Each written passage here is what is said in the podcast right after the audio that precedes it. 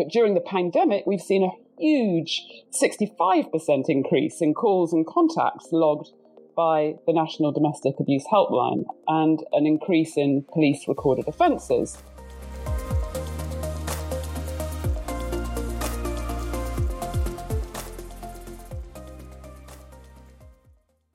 Welcome to the Matrix Pod. My name is Sam Knights. I'm a barrister at Matrix and adjunct professor at the University of Miami School of Law. I'm here today with Karon Monaghan, fellow Matrix barrister, visiting professor at UCL, a specialist in equality law and author of what is widely and rightly regarded as the go-to book in this area, Monaghan on Equality Law. Karon's also held a number of judicial positions in the UK, including High Court Deputy Judge, and has acted in numerous cases involving domestic violence against women, including the Supreme Court case of Michael and the Chief Constable of South Wales, which we're going to speak about a bit later. I'm also here with a colleague from the University of Miami, Professor Carrie Bettinger Lopez, director and founder of the Human Rights Clinic there, commissioner of the Lancet Commission on Gender Based Violence, and who served during the Obama administration as the White House advisor on violence against women. Carrie, in practice, has acted for Jessica Lenahan, a victim of domestic violence in her case, which went to the US Supreme Court and then to the Inter American Commission on Human Rights.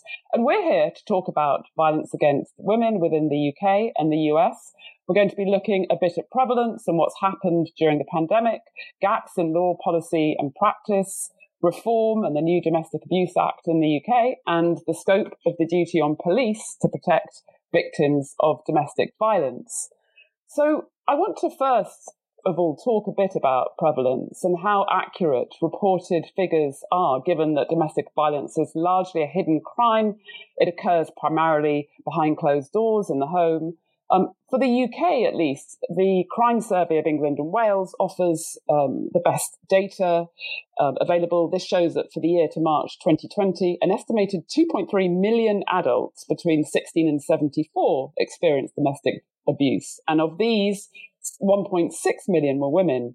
And in the same period, the police recorded over 750,000 domestic abuse related crimes in England and Wales, which is an increase of 9% from the previous year.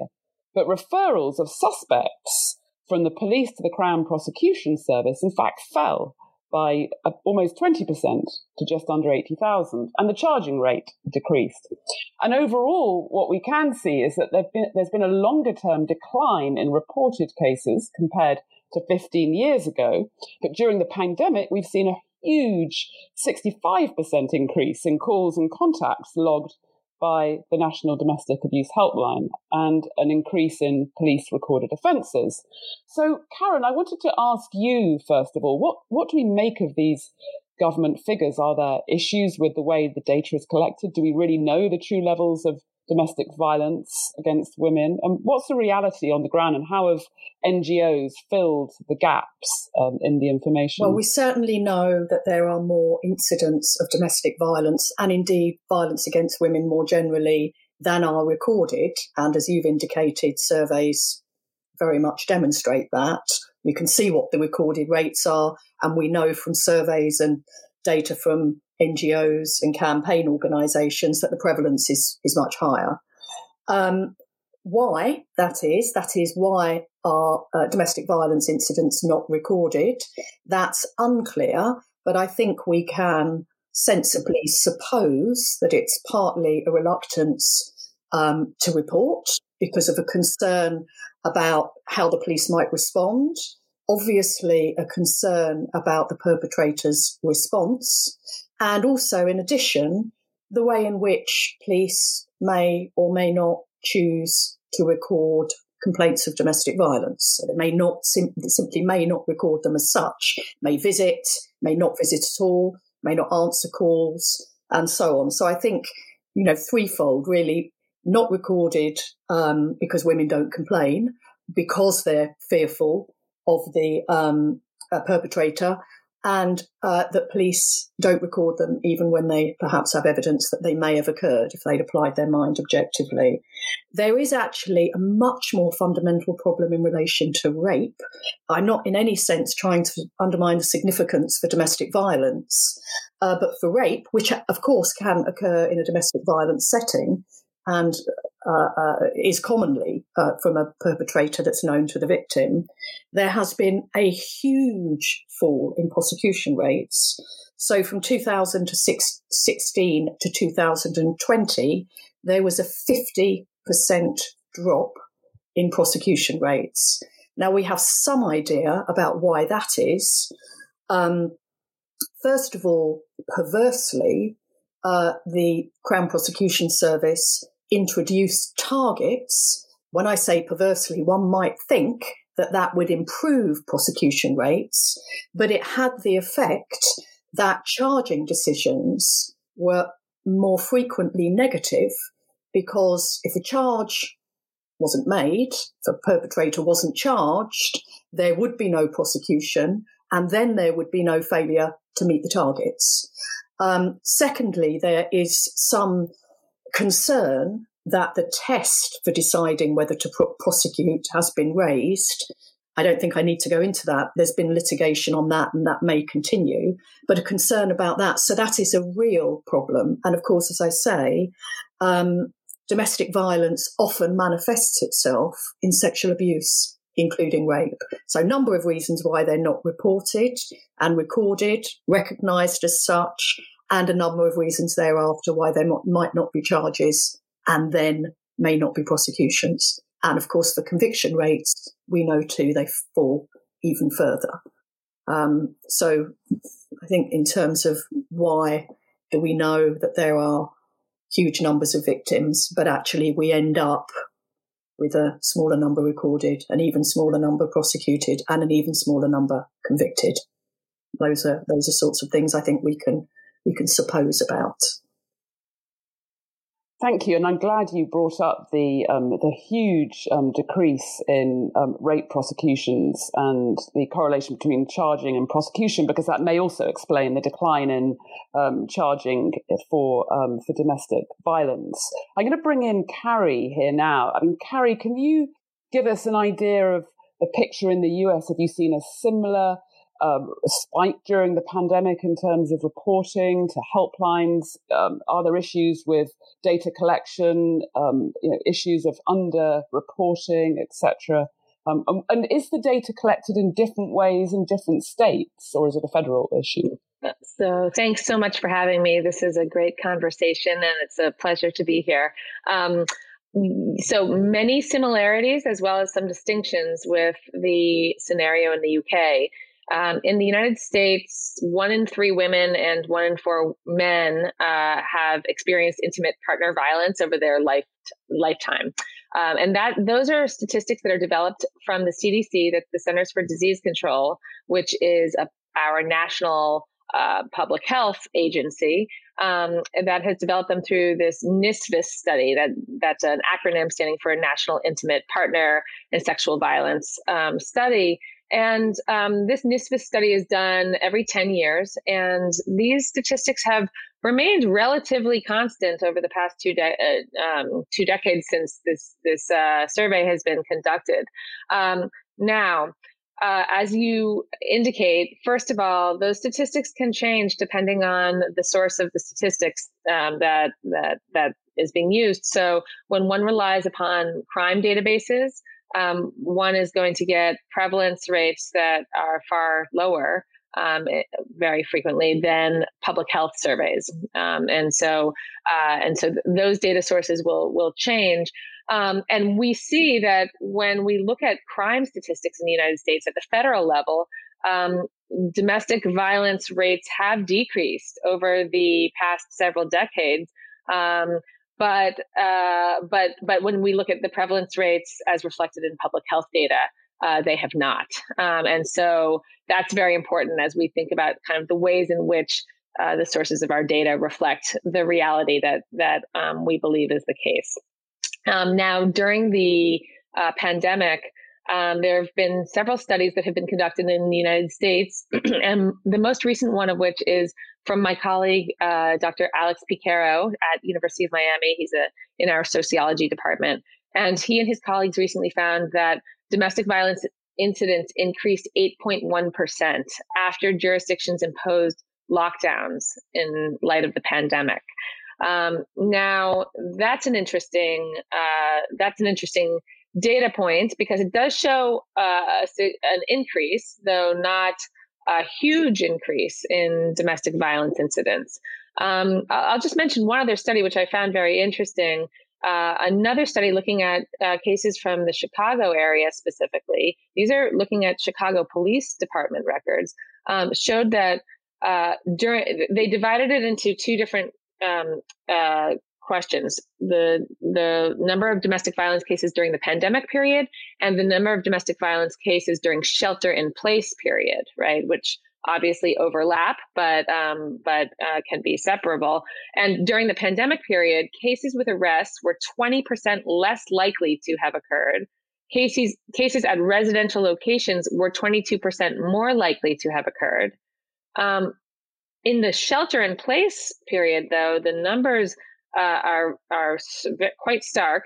Cases at residential locations were 64% more likely to have occurred, and cases cases with child victims were 67% less likely to have occurred. Um, and so, what does that tell us? Well, the first thing it tells us is that uh, children are children victims are identified largely through schools and other public spaces, and when they are sheltering in place, they are not able to be identified by their uh, you know by their teachers and school administrators. Um, and second of all, sheltering in place, as we know, meant that um, we were all uh, stuck at home and um, and in situations uh, and and if there's a situation where domestic violence is already uh, a problem, it was only escalated and exacerbated uh, during that shelter in place period. So there's much more I could say, but I'll leave it at that.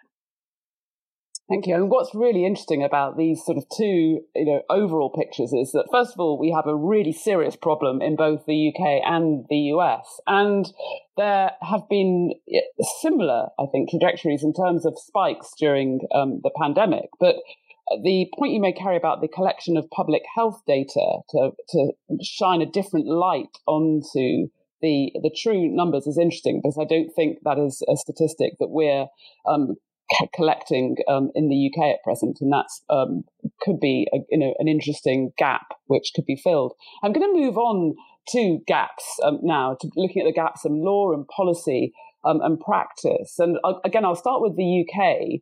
Um, the UK signed, but it hasn't ratified the Council of Europe Convention on Combating Violence Against Women and Domestic Violence, commonly called the Istanbul Convention. But the Domestic Abuse Act was signed into law very recently, on the 29th of April of this year, and amongst other provisions, creates a statutory definition of domestic abuse. It creates a new offence of non-fatal strangulation, and it extends and clarifies the law in other areas.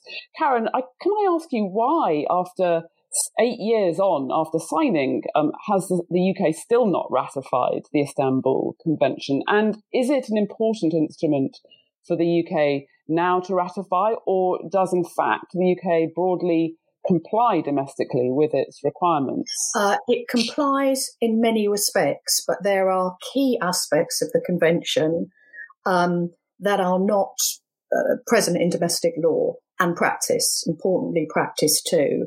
Um, so, for example, there's a requirement under the Istanbul Convention to have a comprehensive framework of policies, measures, and so on, assistance, protective steps, and the like, which we don't see in domestic law, including in the domestic abuse bill.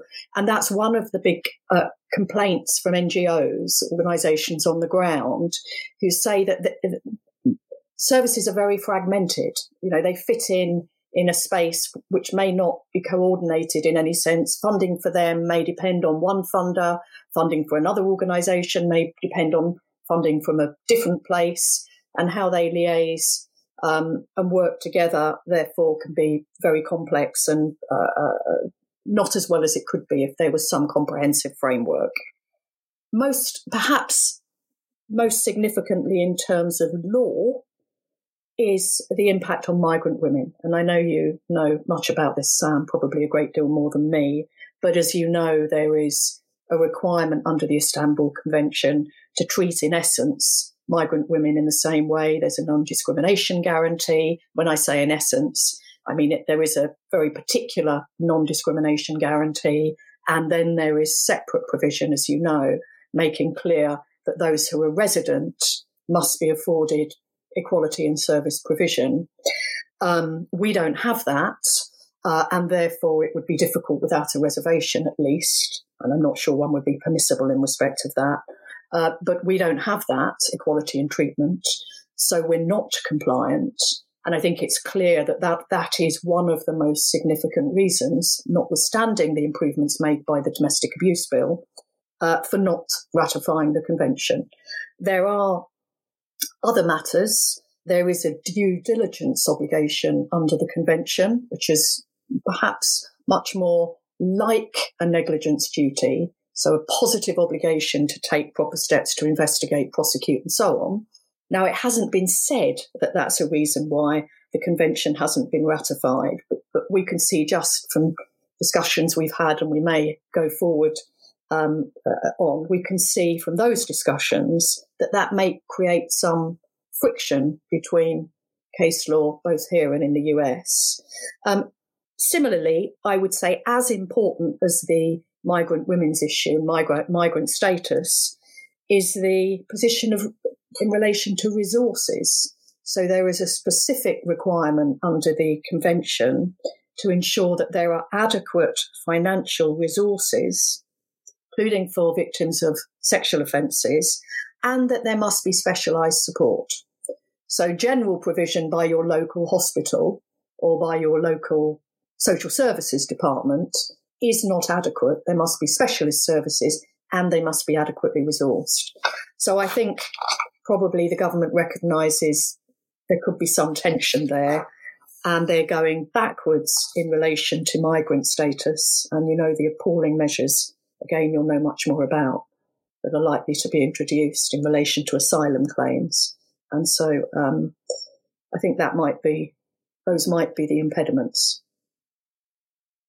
Yes, I mean, on the issue of migrant um, women, I mean, this and this was going to remain a problem despite the new act. Um, just to sort of clarify that a bit more, there are a lot of people who are in the UK who are on visas, so they're legally in the UK, but their visas state that they have no recourse to public funds, and that makes them ineligible for most government government benefits. And because a lot of refugees depend on things such as government housing benefit for financial support. Many of them can't actually accept survivors, victims um, with with the status of no recourse to public funds. And as you said, Karon, that's directly in conflict with the provisions of the Istanbul Convention, which require no discrimination. And I mean, the government uh, has given a very small fund, a 1.5 million fund of support for migrant victims but this is only a temporary fix, and we are talking about um, a, a, problem for a very large number um, of women. Um, Karon, do you also want to say something about the new um, act and you know whether this is you know going to fill in some of the um, other gaps in our domestic law? I mean, what's been the response broadly to the to the act from those you know NGOs who are working closely with victims and survivors? There has been a great deal of enthusiasm in some respects because lots of the improvements to the the bill, uh, and it was a as you as you know, it was a long time. Uh, there was significant delay between the introduction of the bill and its enactment, um, and during that period, lots of activists on the ground and NGOs campaigned for certain provisions and were successful in relation to, for example, as you mentioned, non fatal strangulation as a separate and discrete offence. A real, real problem because strangulation is a is a is a, a, very prevalent means by which abuse is perpetrated in a domestic violence con- uh, context, and of course, it often thereafter follows um, uh, in a fatal strangulation. Uh, so, very important. Um, provision in relation to revenge porn. Again, that was a very important issue for campaigners and a lot of um, uh, uh, campaigning around that issues. Provision in relation to children, identifying them separately, discreetly as capable of being victims of domestic violence rather than sort of treated as an adjunct to their, their mother.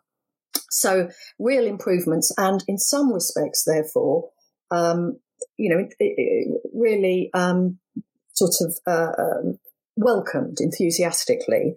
But there remain significant problems, which we've already spoken about. I mean, the problems that we've identified um, in relation to the Istanbul Co- Convention. And this is, you know, a, a, serious and major concern for activists, migrant women, uh, as we've just discussed and you've discussed, inequality in treatment for the reasons that you've discussed, um, uh, inadequate specialist services, and they include services for ethnic minority women, not just migrant women, but uh, uh, UK citizens from uh, minority communities who may need to access particular services for reasons of language, for example, as well as uh, other reasons, location, for example, being located in a particular uh, geographical area. So specialist services, inadequate funding, and the real, real problem about extraordinarily vulnerable migrant women.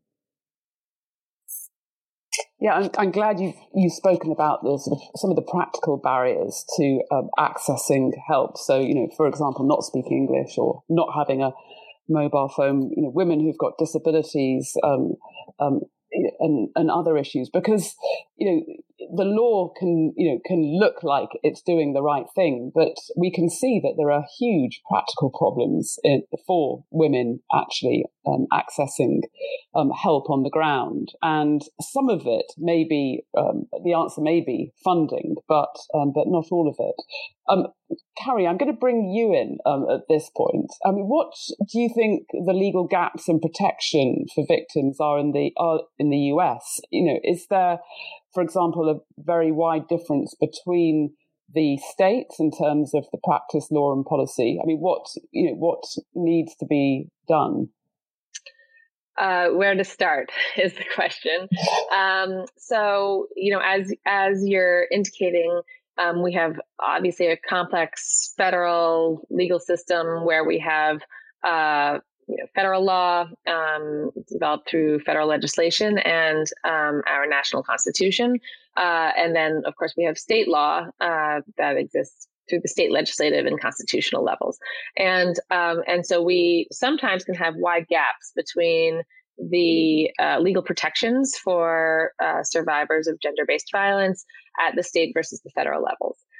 Um, at the federal level, we have the Violence Against Women Act, which is uh, a, hallmark piece of legislation that uh, Joe Biden originally wrote and championed in 1994 when he was a senator, and um, has continued to uh, champion and and um, be a part of from his time in the Senate and then his time in the White House as vice president um, and now as president. Um, and so that legislation is, is coming up on 30 years. Um, and that legislation has evolved over the years, uh, originally largely focused on what was called a coordinated community response, but was more about a coordinated criminal legal response. Uh, and um, has evolved over the years to increasingly include economic and social protections, um, including housing and employment, um, uh, funding. But but all of all of the Violence Against Women Act really takes place. The majority takes place through funding streams, through um, through you know specific pots of money that are put towards uh, improving the criminal justice response or uh, legal assistance for victims or housing protections or culturally specific communities um, and there's you know 20 some odd different uh, uh, uh, issue areas that are addressed through this violence against women funding, which totals around $500 million uh, a year that is authorized. Um, and so, but and, and the Violence Against Women Act, uh, when it was reauthorized in 2013, actually for the first time contained a non-discrimination provision um, that prohibited discrimination against an individual on behalf of their uh, gender, including gender um, identity and sexual orientation, which was uh, quite remarkable uh, to get this non discrimination protection within this piece of federal le- legislation. Um, increasingly, the Violence Against Women Act has come to address uh, visas for immigrant survivors, um, protections for Native, Native American, Indigenous women, which have uh, been a long, long uh, long long-standing demand of um, indigenous women's groups. Um, they have come to increasingly uh, focus on youth and uh, and LGBT individuals, housing protections. So the law evolves as all uh, law hopefully does um, to meet the specific uh, needs and um, and increasingly kind of adapt to um, the complexities of, of uh, violence against women and gender-based violence in our society. Um, at the same time that the Violence Against Women Act has provided a lot of these protections, um, we lack uh, many civil and human rights protections in our law um, that allow victims to sue perpetrators or sue state actors who fail to protect them.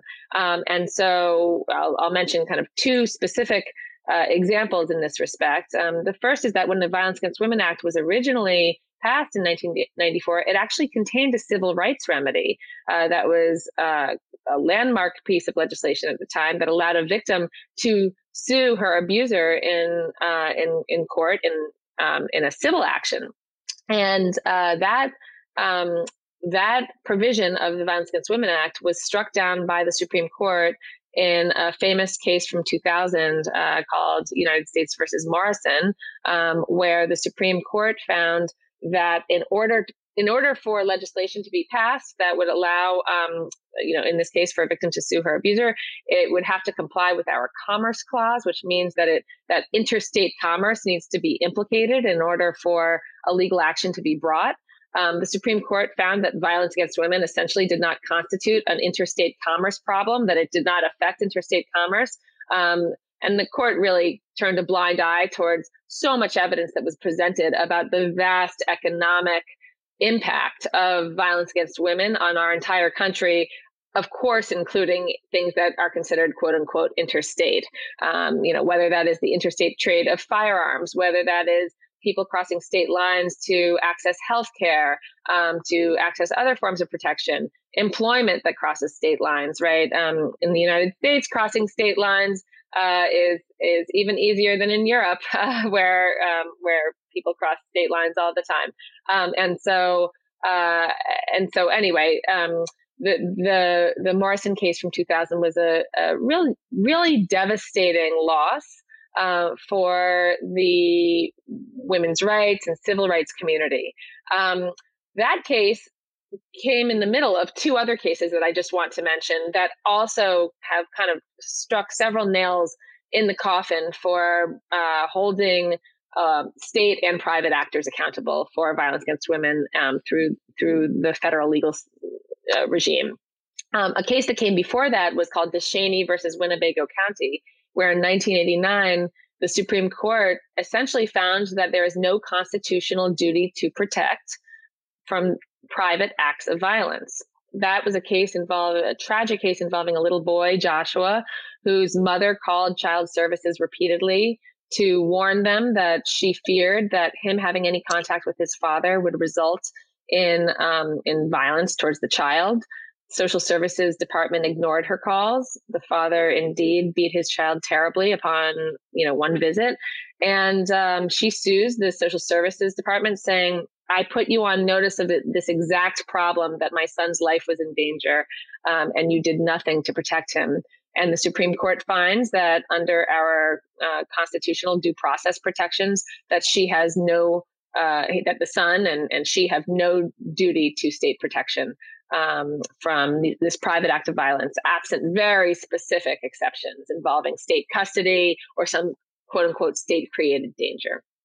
Um, the other, so, yeah, I'll pause there. Yeah. So I was actually going to pause there because there's this very interesting um, parallel between these you know, failure to protect cases in the, in the US and the and the UK, and so I wanted to actually yeah go back to um, to Karon to talk about the the, the Michael case and, and and and to look at the sort of failure to protect from from the from the UK angle because uh, you know the, it's it's interesting you know how the court sort of at the highest level in both jurisdictions has sort of reached in some respects similar results in some respects not but Karon you you were involved in the in the in the absolutely tragic case um, of Joanna Michael. She called the police, stating her ex partner had come to the house and was going to kill her. The call was downgraded by the call handler with the result that the police arrived too late and she was stabbed to death. And you acted for um, two interveners um, in that case.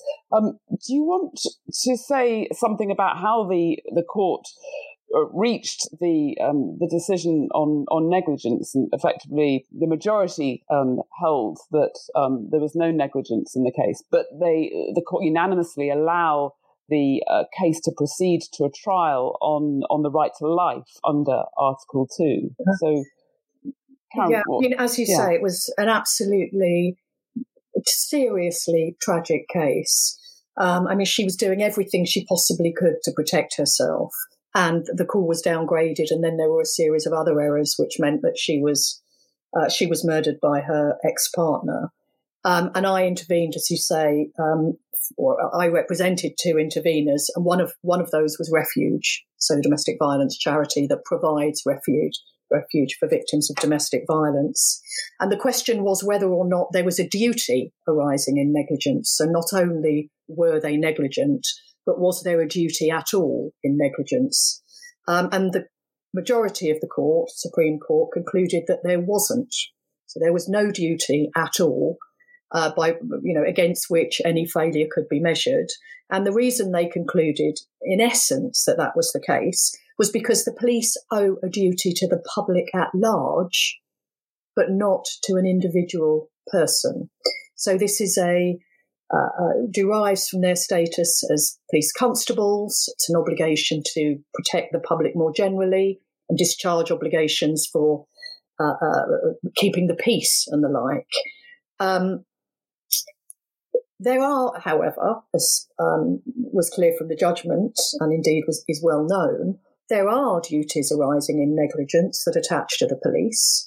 For example, if a police officer is racing to the scene of a crime, and they knock over a passenger, uh, sorry, a pedestrian, uh, a duty has arisen in negligence and subject to the other conditions being met, uh, that individual hit by the police car may bring proceedings in negligence. A duty arises. But they concluded not in the case um, of a victim killed by a third party, in particular um, as Michael and victims in her position, because there was a duty at large only and not a duty to individuals to protect against violence by third parties.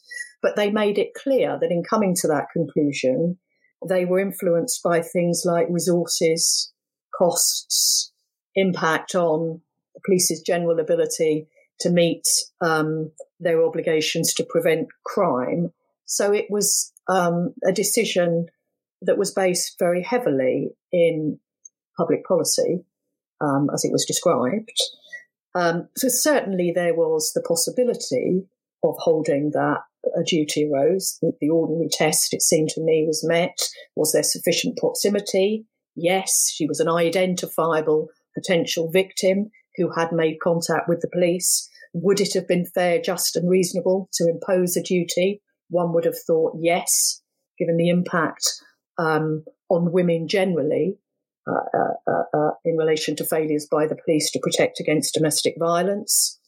Um, but no, so notwithstanding that, in my view, those two, if you like, threshold requirements for establishing a duty uh, were met. Certainly, in my view, the court concluded no.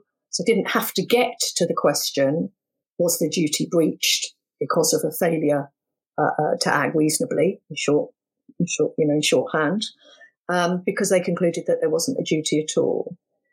They did, however, as you've said, um, send the case on for trial on the basis of on the basis that Article Two was engaged.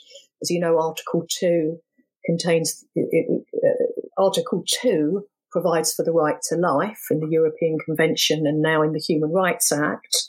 There's a different test, although very similar indeed, um, the test for determining whether Article 2 is engaged uh, uh, uh, concerns the question whether or not there's a real and immediate risk. Now, there is conceivably a difference in some cases between the duty and negligence, uh, the duty to take reasonable care which may be care over a period rather than an immediate trigger point. Um, so there may be a difference between those two tests. In any event, Article 2 is more problematic in relation to remedies. Who knows how long it's going to stay on the statute book the common law uh, in which the, or through which the duty and negligence arises will always be with us. Um, it's constitutionally entrenched, if you like. Um, so it's problematic that no duty arises in negligence. I also think even if one could carve out the same remedy under Article 2, it sends a very clear message to us all about the significance of protecting against protecting women against fatal violence by an ex-partner and for example a duty arising because you've been hit by a speeding car driven by a police officer. Um, so I think those uh, I think it's problematic for that reason. I think it's something that the um, court ought to have been more concerned about. They did in fact uh, because of the intervention by refuge, we were the only one, refuge, forgive me, and liberty were the only ones to make these points. But they did refer to all the international instruments addressing um, the protection against women, including the Convention on the Elimination of Discrimination Against Women, recommendations made under the uh, Conventions Committee, and so on, and indeed the Istanbul Convention. Um, and we argued that there was uh, a custom, rule of customary international law now that provided non-discrimination in relation to women, in particular violence against women. And they did refer to all of that, but regrettably, uh, they didn't. They didn't uh, give much weight to it. Yes, and I think as, you know, as you said, it sends, I think, um, a sort of chilling message to people who are, you know, are survivors, victims in this area, and feel, you know, I think a huge amount of, you know, powerlessness, helplessness um, in, you know, when they're looking for a very specific form of response from law enforcement, from, from the police, and they don't get it, and and and yet, you know, the law says that's okay. Um, Carrie, let's talk a bit about the Lenahan case because that, you know, in, in some respects is the uh, sort of, you know, the, the, the US equivalent. I mean, this is a case where there were repeated calls by Jessica Lenahan to the police urging them to act when uh, her ex partner, against whom there was a domestic violence restraining order, failed to return her two daughters who had been out with him, and then they this was now in breach of the order. They, he hadn't come back. She knew where they were, and she told the police. Um, and she kept calling the, the police, but despite this, they didn't seem bothered. They didn't respond, and in the end, the children were shot dead by the partner. Now, you acted for her all the way through that case, and, and there's been a film, a very moving film, made about um, her story. Um, can you say something about how what happened in the Supreme Court? Was there? A, do you think it's a public policy decision um, behind the um, the refusal in the Supreme Court, and and how did the Inter American Commission arrive at a different result? I do think it's a public policy decision, um, and I think it's a gendered public policy decision where um, the Supreme Court clearly uh, laid down its uh, reflected its its own kind of gender bias and its own uh, gender priorities. Um, so as as you say, um, it was a tragic set of facts, and Jessica Lenahan sued the Castle Rock police after this tragedy, uh, claiming that they failed to enforce her restraining order under the terms that were guaranteed to her in the order. The order had the language of Colorado's mandatory arrest law, um, which states that the police shall arrest or seek a warrant for the arrest of the restrained individual if they have probable cause to believe the restraining order was violated. Um, and so the case goes up to uh, the Supreme Court eventually. And in 2005, the Supreme Court finds that the language of shall was not mandatory, that shall did not mean must, that it meant may, that the police must have discretion. Uh, there were amicus briefs filed in the case, much like uh, Karon discussed, uh, uh, amicus briefs that um, uh, kind of sh- sh- rang rang uh, alarm bells about opening the floodgates to you know multiple cases that could second guess the police. And so the Supreme Court finds that Jessica Lenahan has no constitutional right to the enforcement of her restraining order under the uh, due process clause. Um, and so this case, combined with the DeShaney case that I mentioned before, uh, really put the nail in the coffin on any due process claims that are brought, either on the notion that there is a duty to protect or that there is a notion as in her case, it was a kind of a convoluted um, argument that she had a property interest in the enforcement of her restraining order, and um, and so her her lawyer was doing anything that he could to um, to try to create a carve out within the due process clause, um, given this uh, you know, horrible precedent that he was dealing with. But alas, he um, we we lost that case um, and I represented um, the, I was an attorney at the American Civil Liberties Union, the ACLU Women's Rights Project at the time. And I was responsible for coordinating the amicus briefs or the friend of the court briefs uh, that went up to the Supreme Court to inform the court of all of these other stakeholders' uh, uh, stakes in the case, the the implications of the case for many other individuals and groups um, aside from Jessica Lenahan and the specific matter being presented to the court. And so we had 150 different amici file nine different amicus briefs. Um, the amici range from national and state domestic violence coalitions uh, to the uh, American Association of Retired Persons, talking about the implications for elder abuse cases, child abuse organizations, organizations um, concerned about civil rights and human rights. Uh, we had a human rights amicus brief that that laid out, um, much like Karon was saying, all of the international human rights arguments um, in favor of, uh, of, finding for um, police responsibility and, and, state responsibility in this case for, uh, for failing to enforce the restraining order. Um, we even had a law enforcement uh, officers brief where uh, several groups of law enforcement officers um, stated that the the you know facts regarding policing in this case were antithetical to uh, everything they had been taught about what effective policing is in the context of domestic violence. Um, and so after we lost the case, after Jessica Lenahan lost the case, um, really this is a story about survivor-led advocacy. Jessica insisted that someone needed to say that what the Supreme Court decided was wrong, and uh, she asked us at the ACLU to put on our creative thinking caps and um, think outside the box. And uh, and so we approached her with this idea to go to the Inter American Commission on Human Rights, which is an international human rights body, part of the Organization of American States that can hear cases filed against any of the OAS member states. Um, and you have to, of course, exhaust domestic remedies. You have to go up to either the highest possible court that you can or prove that doing so would be futile um, and you have to file within a certain period of time, et cetera.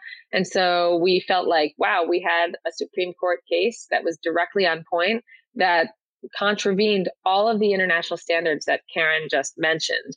Um, this the whole notion that there was a real and immediate risk from an identified individual uh, that um, you know a, a, against a, another identified set of individuals, um, and that the state failed to take any steps to act um, was a framework that we wanted to juxtapose um, with with our framework. Um, uh, also, just one note on the negligence piece, um, we highlighted for the Inter American Commission that a state negligence claim would have failed, and so her lawyer didn't even try it. It would have been futile um, because under Colorado law, which is the state where this uh, tragedy occurred, she would have really had to prove willful and wanton misconduct on the part of the officers in order to succeed on a negligence claim. And of course, that wasn't anything that anyone was alleging that the um, that the officers allegedly uh, would have really would have had to, to have intended, intentionally acted um, with knowledge that the girls uh, would die, and no one was alleging that uh, uh, that that that they were um, intending for the girls to die.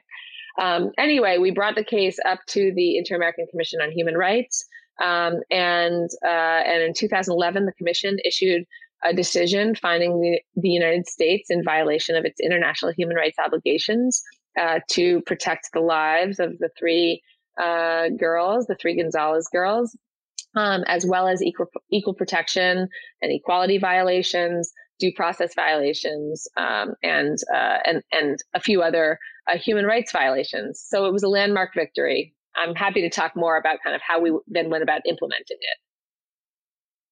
So, well, let's, I think we're sort of running out of time, but let's uh, perhaps wrap up with a question to you both about, you know, where we go from here. I mean, in the UK, Karon, we've got you know, a new act, we've got, um, um, uh, you know, awareness of a very, very serious problem. But actually, what do we need? Do we need, um, do we need more funding? Do we need better policing? Do we need um, stronger public awareness, advocacy? Where, where do you think we need to go from here? I think we need all of those things. Um, all of them will involve money, which is, you know, some, which is uh, one of the most significant problems. Uh, it's not something that governments uh, are willing to invest in. There are also increasing concerns about an increasing recognition, I should say, about how we bring up children and what we tell them about relationships and what are appropriate relationships. There are still entrenched ideas about women and how they should behave in domestic violence or sexual abuse violence contexts. And those uh, stereotypes and attitudes towards relationships still uh, are still firmly embedded in our society. Um, so those things need to be shaped and changed and having programs in schools is one way of helping with that, but we do need the law enforcement institutions to take this really seriously. It's difficult to know how many times we can say that because we keep saying it. And then when you see a 50% reduction um, in the prosecutions of uh, prosecution of rape cases in a four year period, you think, well, how, how much are we achieving? Not very much. One one other thing I think it would it's perhaps important not to forget, just in terms of the state's role in investigating and addressing domestic violence, in particular domestic violence homicides. As uh, Sam, as you know, we have a an inquest system. So where there is a non uh, natural death, there is an inquest and an inquiry with a coroner sitting on it investigating what's happened with the relevant parties represented. And the relevant parties in a domestic homicide will often include the police, might include the local authority, might include health services, including perhaps mental health services, all of whom will be represented by lawyers, often by QCs. And then there will be the family for whom legal aid is not available, save where the legal aid board or the legal aid agency decides to exercise a discretion to provide funding, and that's a it's provided in a small number of cases, and then generally where it's been challenged by lawyers, failure is, is challenged by lawyers.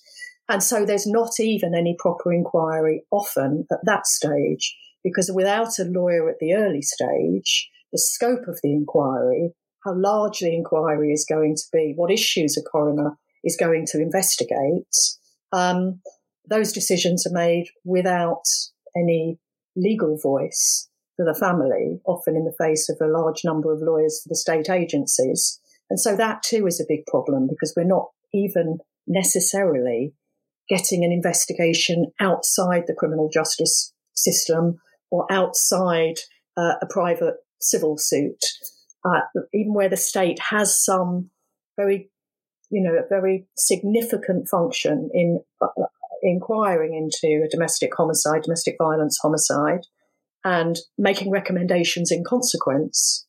Um, the ability for the family to have a voice in that and shape the investigation, the inquiry, the inquest, make suggestions for recommendations and so on is often lost because of the inability to get funding for a lawyer. So that too is another problem. I think wherever we look, in the justice system, there are impediments to getting proper investigations, convictions, uh, uh, and uh, recommendations or uh, mandated obligations towards public sector organisations. Carrie, how does it look from your perspective? And obviously, in the US, you've got a new president and uh, somebody that you actually worked obviously very closely with when you were at the White House. Um, do you think you're going to see in the US a, a, a, sea change in the way that domestic violence is treated, but you know, in terms of law, practice, policy? Um, what and what do you think needs to be done in terms of the top priorities?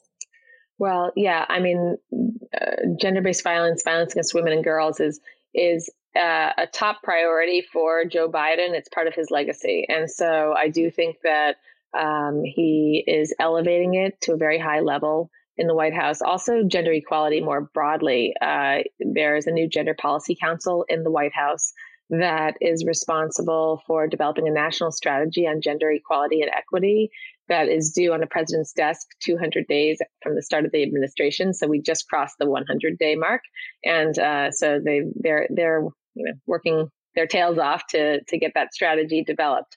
Another uh, exciting thing that is contained in, in an executive order from President Biden is the um, development of a national action plan on gender based violence. And that is something we do not have. Uh, that is something that many other countries have. And uh, and I believe the UK has. Uh, you can correct me. Yeah. Um, and uh, and and so that is something that is is about to get underway as well. And I think has great potential. A national action plan, I think, is is is an absolute must as a starting point for addressing all of the um, issues and beyond that that Karon just mentioned. Um, it is not the end point, but it is certainly the the point of um, coalescing, listening, um, and gathering perspectives.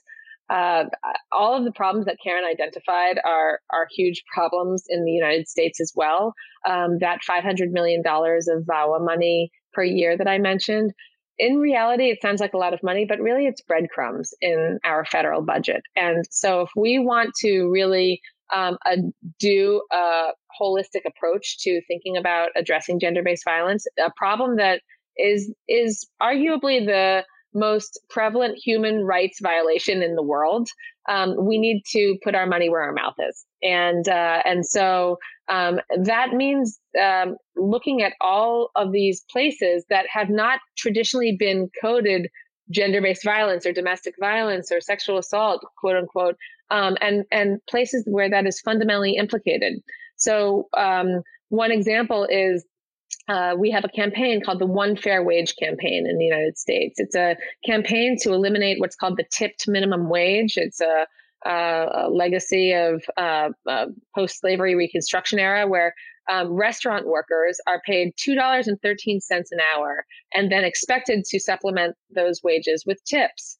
Um, that's far below the the national national minimum wage, uh, and um, the One Fair Wage campaign has documented the disproportionate effect of this tip minimum, tipped minimum wage, particularly in times of COVID, but even beforehand, on women and women restaurant workers who basically have a quid pro quo going on. You either deal with the sexual harassment of both customers as well as uh, staff and managers and owners of restaurants, um, or you get the bad shifts and um, you know, or or no or, or limited shifts um, in any event. That's a gender violence issue, but we don't think of it as such. We we we tend to kind of code things in silos of that's a labor issue or that's a health issue or that's a housing issue, um, when in fact all of those silos have deep imp- implications for survivors of gender-based violence and their their health and safety and wellness and and economic viability. And what we know is that I do believe we have placed far too many eggs in the criminal legal basket um, uh, over the years, particularly without creating accountability mechanisms for those very actors who are responsible, uh, who who we've put so much faith in and money in um, to uh, to supposedly solve this problem. So um, the place I'm at is that I I believe we need to um, use federal as well as state and local governments and the private sector to expand our notion of what pathways to safety are and how we need to support them. And that means improving the criminal legal system and creating more accountability within it. But it also means expanding to non-criminal pathways to safety uh, for survivors who choose not to engage with the criminal legal system, but who want the violence to stop um, and who want to seek uh, you know safety in in through other means. And that may be through community based violence interrupters and kind of a which is a new model that's being explored and is complicated but uh, has uh, has promise and perhaps in certain uh, circumstances. Um, and it also means pouring a lot more money into uh, food security and housing security um, that is not uh, only kind of these short term intervention models, but a longer term holistic uh, intervention. Great. Well, we've covered a lot of ground in a relatively short space of time, and uh, there's you know a huge amount to reflect on. I mean, we've just looked at really at the the sort of law, the policy, um, some of the practice, some of the, the, the, the, legal reforms and the, you know, the barriers to accessing justice. But as you've highlighted at the end, Carrie, underpinning this is this whole issue of root causes and economic insecurity and economic discrimination that, you know, women have been subjected to. I mean, we've seen in the last two years enormous amounts of gender inequality in terms of pay and how that links in to issues such as domestic violence, I don't think really has, you know, has been fully explored and obviously needs to um, be done so. But I can't thank you both enough um, for such a brilliant and interesting and thought provoking conversation. And I look forward to us all being able to gather at some point in the in the future. But um, until then, thank you both very much and goodbye.